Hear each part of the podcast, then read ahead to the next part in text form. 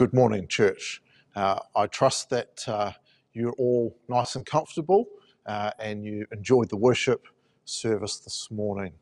Um, thanks for joining um, to our congregation. Uh, it's great to have you with us.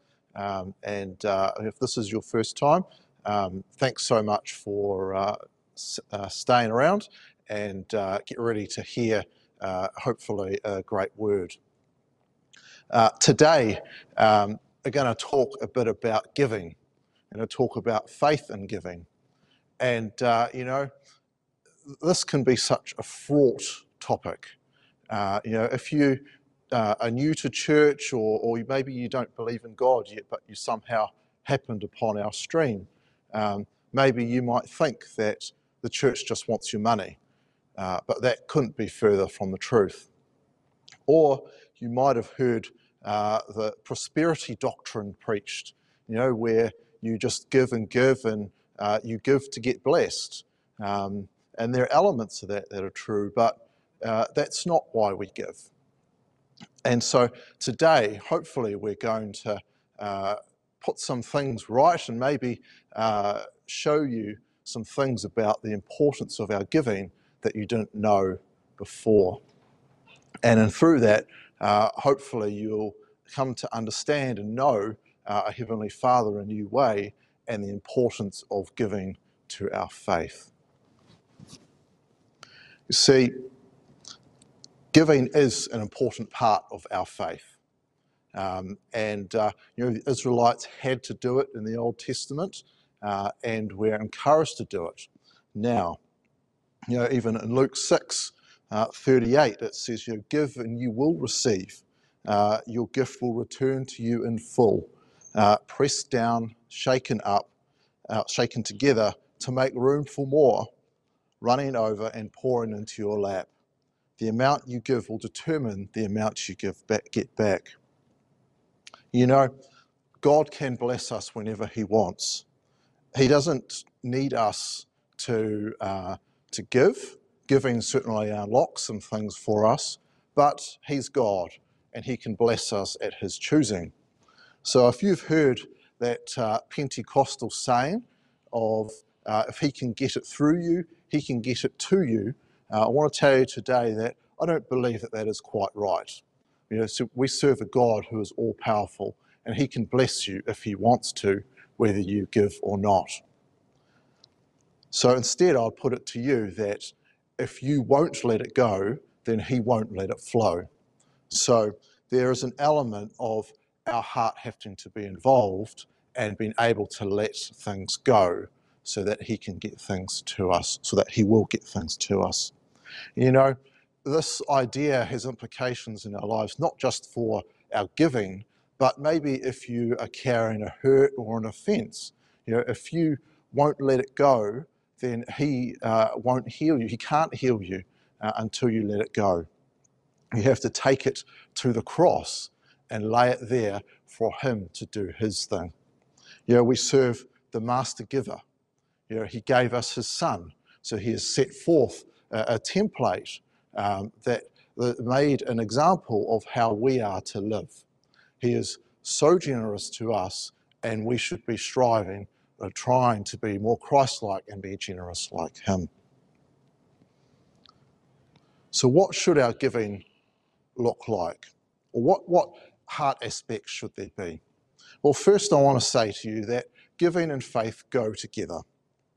And in Hebrews 4, um, uh, Hebrews 11, sorry, verse 4, um, it gives us the story of Abel.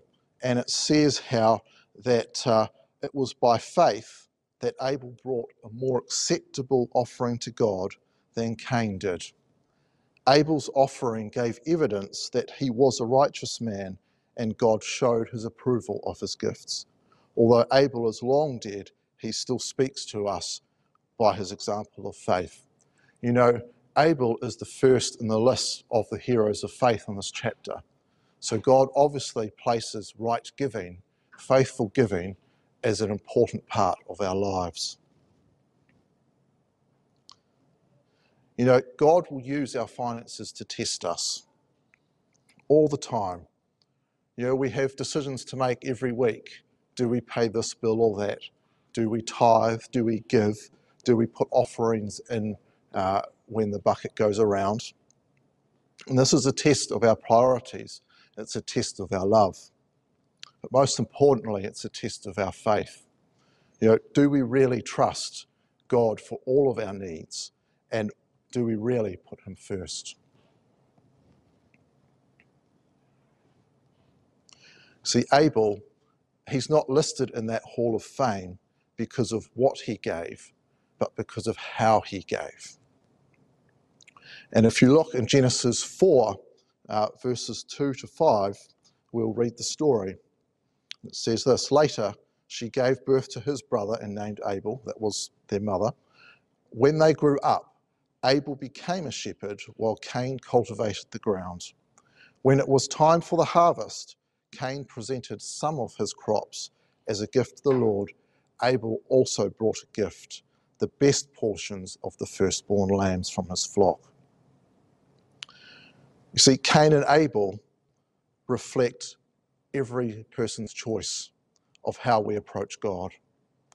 You know, Abel was careful to give God his best, the finest, the firstborn, the best pieces, while Cain gave a token, the leftovers, on his own terms.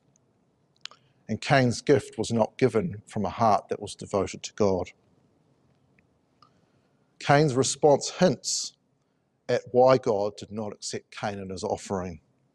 Those who become angry when someone uh, corrects them on this reveal their own hearts. See, Cain further rejected God, and by ignoring God's invitation, he had made a wrong choice. And if you read a few verses on, you will see that Cain ends up uh, being banished. So, whatever you sow, you reap. Abel offered an offering that was pleasing to God, while Cain did not. And faith and giving go hand in hand. And it is impossible to please God without faith. That's Hebrews 11:6. So we must have faith to please God. We must give from faith. Second, you know, if you think that God wants your money, that's not true. He wants your heart. He doesn't need your money. He can do it without your money. But it's better that you're along for the journey. He doesn't care about the amount you give. He cares about the attitude that you give it. See, if you're not giving by faith, then don't bother because it doesn't get you anywhere. But that's not a reason not to give. Instead, I would say to you that maybe it's time to examine your own heart in this matter. Maybe it's time for you to exercise some faith in this area. And we have a great example in Mark 12 41 to 44, where Jesus uh, tells a story of a widow and her two uh, small coins that she puts in the offering. So Jesus sat down near the collection box in the temple and watched as the crowds dropped in their money. Many rich people put in large amounts. Then a poor widow came and dropped in two small coins. Jesus called his disciples to him and said, I tell you the truth, this poor widow has given more than all the others who are making contributions. For they gave a tiny part of their surplus, but she, poor as she is, has given everything she had to live on. See, this story describes the last public act of Jesus before he was arrested. He watched as the people put their offerings in one of the 13 boxes that were there. There were nine for the required gifts and four for free will offerings. While he was sitting in the court of the woman of the temple. So God makes uh, his followers what makes what we do with our money his business. He did not end up there by accident, he was there on purpose. He placed him there to observe, He sat close enough to identify the two coins that the widow put in. These two coins are called a lepton. This is the smallest denomination in the Greek mint. In that era, a denarius was one day's pay, one whole day, while a lepton was one 128th of a denarius, a very small amount, and not enough to even buy a crumb of bread. Yet, because it was all the widow had, her whole livelihood, her example has encouraged others to give sacrificially and faith to this very day. See, the widow's gift demonstrated her conviction that everything belongs to the Lord. It also demonstrated that she had faith that God would not let her down. See, Jesus evaluated people that day by what they had, not by what they gave. See, God expects us to find ways to give back to Him from all that He has entrusted to us, from both out of our abundance and of our lives, whether that is time or resources. You see, He knows that where our treasure is, there our heart is. And so, above all, He wants our hearts. So, like the widow and Abel, our giving should be a love response to God. We don't give in order to receive, but we give out of this love response to God. And in doing so, God does indeed promise to bless us. God doesn't need your money, He wants your heart. And thirdly, we should give from revelation, not reason. Luke 19 1 to 10 has the example of Zacchaeus. Zacchaeus has an encounter with Jesus. Um, and let's read it and then we'll talk. So Jesus entered Jericho and made his way through the town. There was a man there named Zacchaeus. He was the chief tax collector in the region and he had become very rich. He tried to get a look at Jesus, but he was too short to see over the crowd. So he ran ahead and climbed a sycamore fig beside the road, for Jesus was going to pass that way. When Jesus came by, he looked up at Zacchaeus and called him by name. Zacchaeus, he said, Quick, come down. I must be a guest in your home today. Zacchaeus quickly climbed down and took Jesus to his house in great excitement and joy. But the people were displeased. He has gone to be a guest of a notorious sinner, they grumbled. Meanwhile, Zacchaeus stood before the Lord and said, I will give half of my wealth to the poor, Lord. And if I have cheated people of their taxes, I will give them back four times as much. Jesus responded, Salvation has come to this home today, for this man himself to be a true son of Abraham. For the Son of Man came to seek and save who are lost. See, Zacchaeus' encounter with Christ led to a revelation that he needed to give away half of his wealth and repay anyone he had cheated, going way beyond any kind of restitution that was required by the Old Testament laws. And this was unprompted. Zacchaeus only stood in Christ's presence. Jesus never stopped him and said, only 10%. You see, love asks how much, and legalism asks how little. Zacchaeus had a revelation of Christ and made a response. He did not get salvation because of his giving, but rather his giving was evidence of his repentant actions and God's work that was already going on in his heart. You see, this rich tax collector did what the rich young ruler refused to. You can find that story too. He gave his money to the poor as a public indication of his decision to follow Jesus. When you give by revelation, you let God reveal to you what He wants you to give in faith. If you pray and ask God, How much do you want me to give? And trust in Him, then He will show you. He will not ask you to do things that you are not prepared for. Just like David didn't immediately go and slay Goliath, he had some training first. He had to kill the lion and kill the bear, and then he killed Goliath. It's the same with the parable of the talents. Each of those three guys got what they were prepared for and capable of dealing with. See, giving from revelation, again, is evidence of God's working in our hearts. So if your revelation is 10%, then great. But if you don't have a revelation, then I encourage you that you need to spend time and get some revelation on what God would have you to give. Maybe it's just simply being obedient and making a commitment to be a giving kind of person.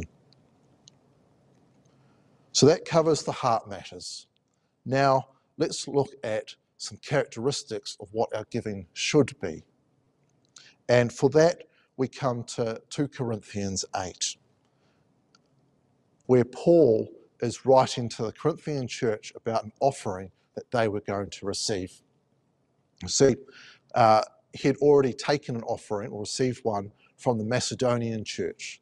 And the Macedonians, they were really poor. They were on the bones of their backsides.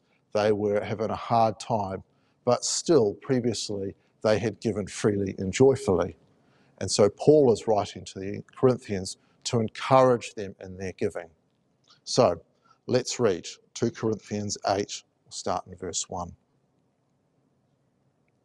Now I want you to know, dear brothers and sisters, what God in his kindness has done through the churches in Macedonia. They are being tested by many troubles, and they are very poor, but they are also filled with abundant joy, which has overflowed into rich generosity. That's how we should be. For I can testify that they gave not only what they could afford, but far more. And they did it of their own free will. Jesus begged us again and again for the privilege of sharing in the gift for the believers in Jerusalem. They even did more than we had hoped for in their first action, for their first action was to give themselves to the Lord and to us, just as God wanted them to. So we have urged Titus, who encouraged your giving in the first place, to return to you and encourage you to finish this ministry of giving. Since you excel in so many ways in your faith, your gifted speakers, your knowledge, your enthusiasm, and your love from us. I want you also to excel in this gracious act of giving. That is a great thing to aspire to. I am not commanding you to do this, but I am testing you, testing how genuine your love is by comparing it with the eagerness of the other churches. You know the generous grace of our Lord Jesus Christ. Though he was rich, yet for your sake he became poor so that by his poverty he could make you rich.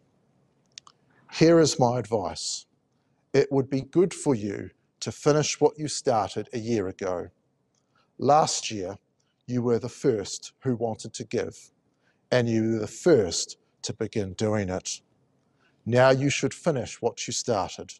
Let the eagerness you showed in the beginning be matched now by your giving.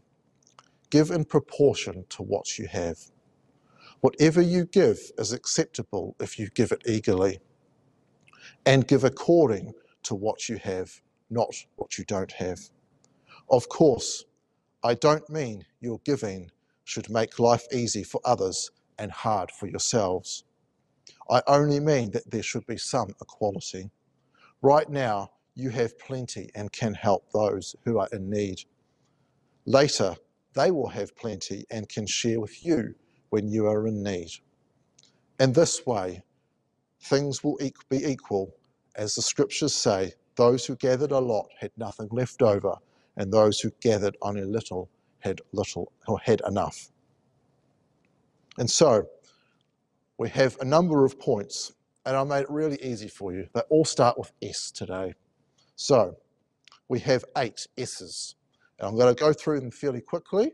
So make sure you're uh, switched on, paying attention, and um, hang on. All right, so number one, our giving should be sacrificial. Now, what that means is um, the word sacrifice, the root of it comes from two uh, Latin words. One, sacra, meaning sacred, and to physio, meaning to, uh, to make. And so sacrifice essentially means to make sacred uh, or to make holy or to devote it to God.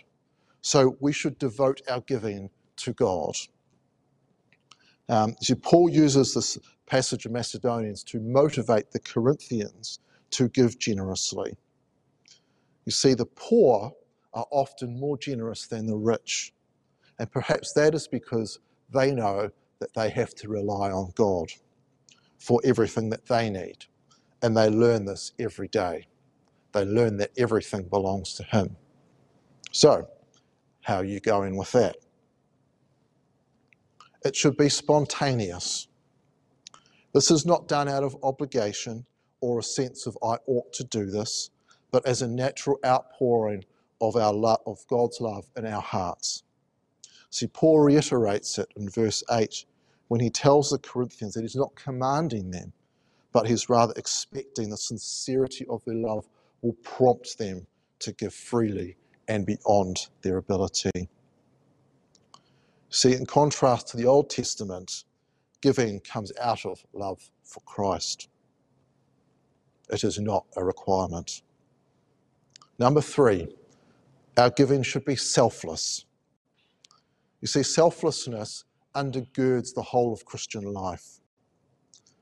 It is a guiding principle for giving resources that God entrusts to us. To experience the joy of giving and an awareness of God's provision, it is best to give selflessly.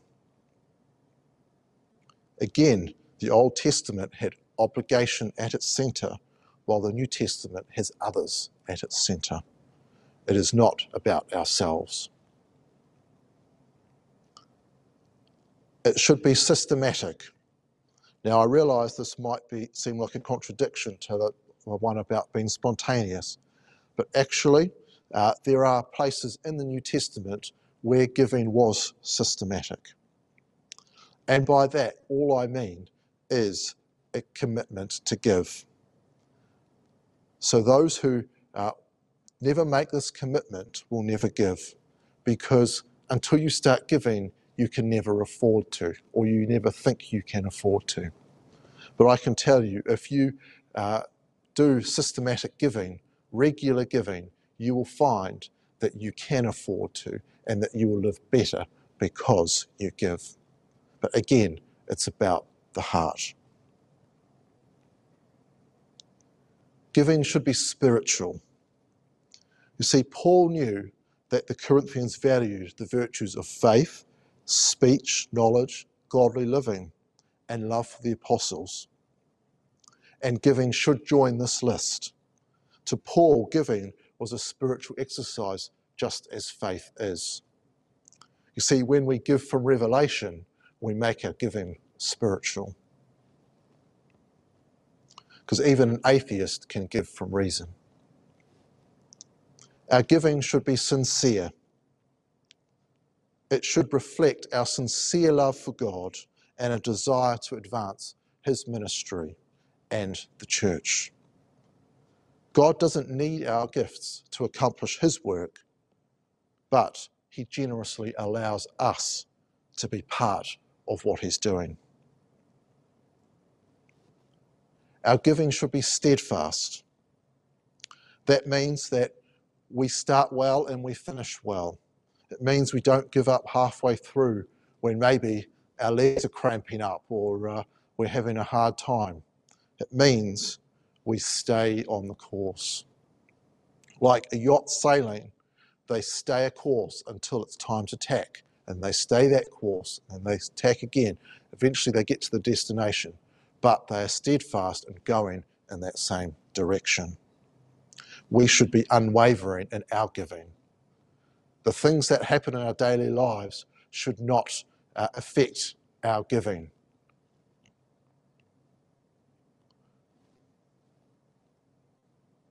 And lastly, our giving should be shared with others.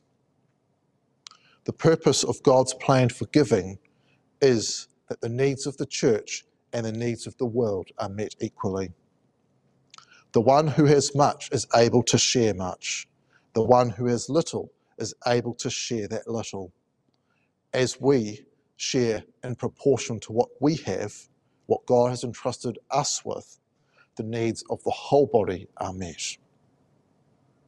So, giving, it's pretty important, isn't it? So, giving and faith, they are tied together. Abel is a prime example of how faithful giving netted him a position as the first person mentioned in the faith chapter in Hebrews 11. The widow's giving, the sacrificial nature of it, showed her heart was totally for God. Zacchaeus, he had a revelation of who Jesus Christ was, and his natural response was to give. So I encourage you today that we should have a lifestyle of generosity. We should have a lifestyle of giving. That to not give is contrary to the example that uh, Christ has set for us. You know, one of the great things about uh, Christ is that we can trust that whatever we give, He is faithful in. That verse in Luke uh, 6 that I mentioned at the beginning says that you know, if you give, you're going to have more than you could ever uh, manage, that you could deal with. You're going to have an excess. And so we should give liberally.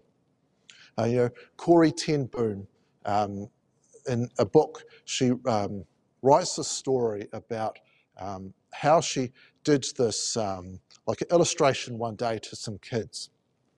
And she has like these two jugs, and they have some water in them. One of them has a narrow spout, and one has an open top.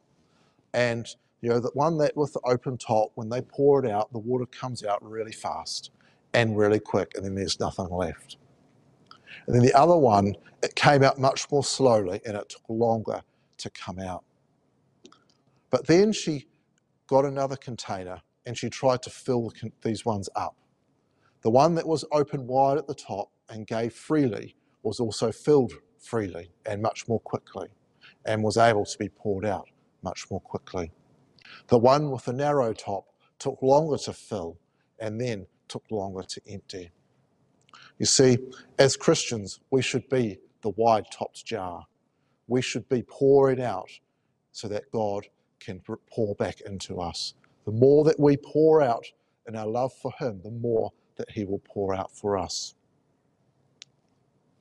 We can rely on God for our giving.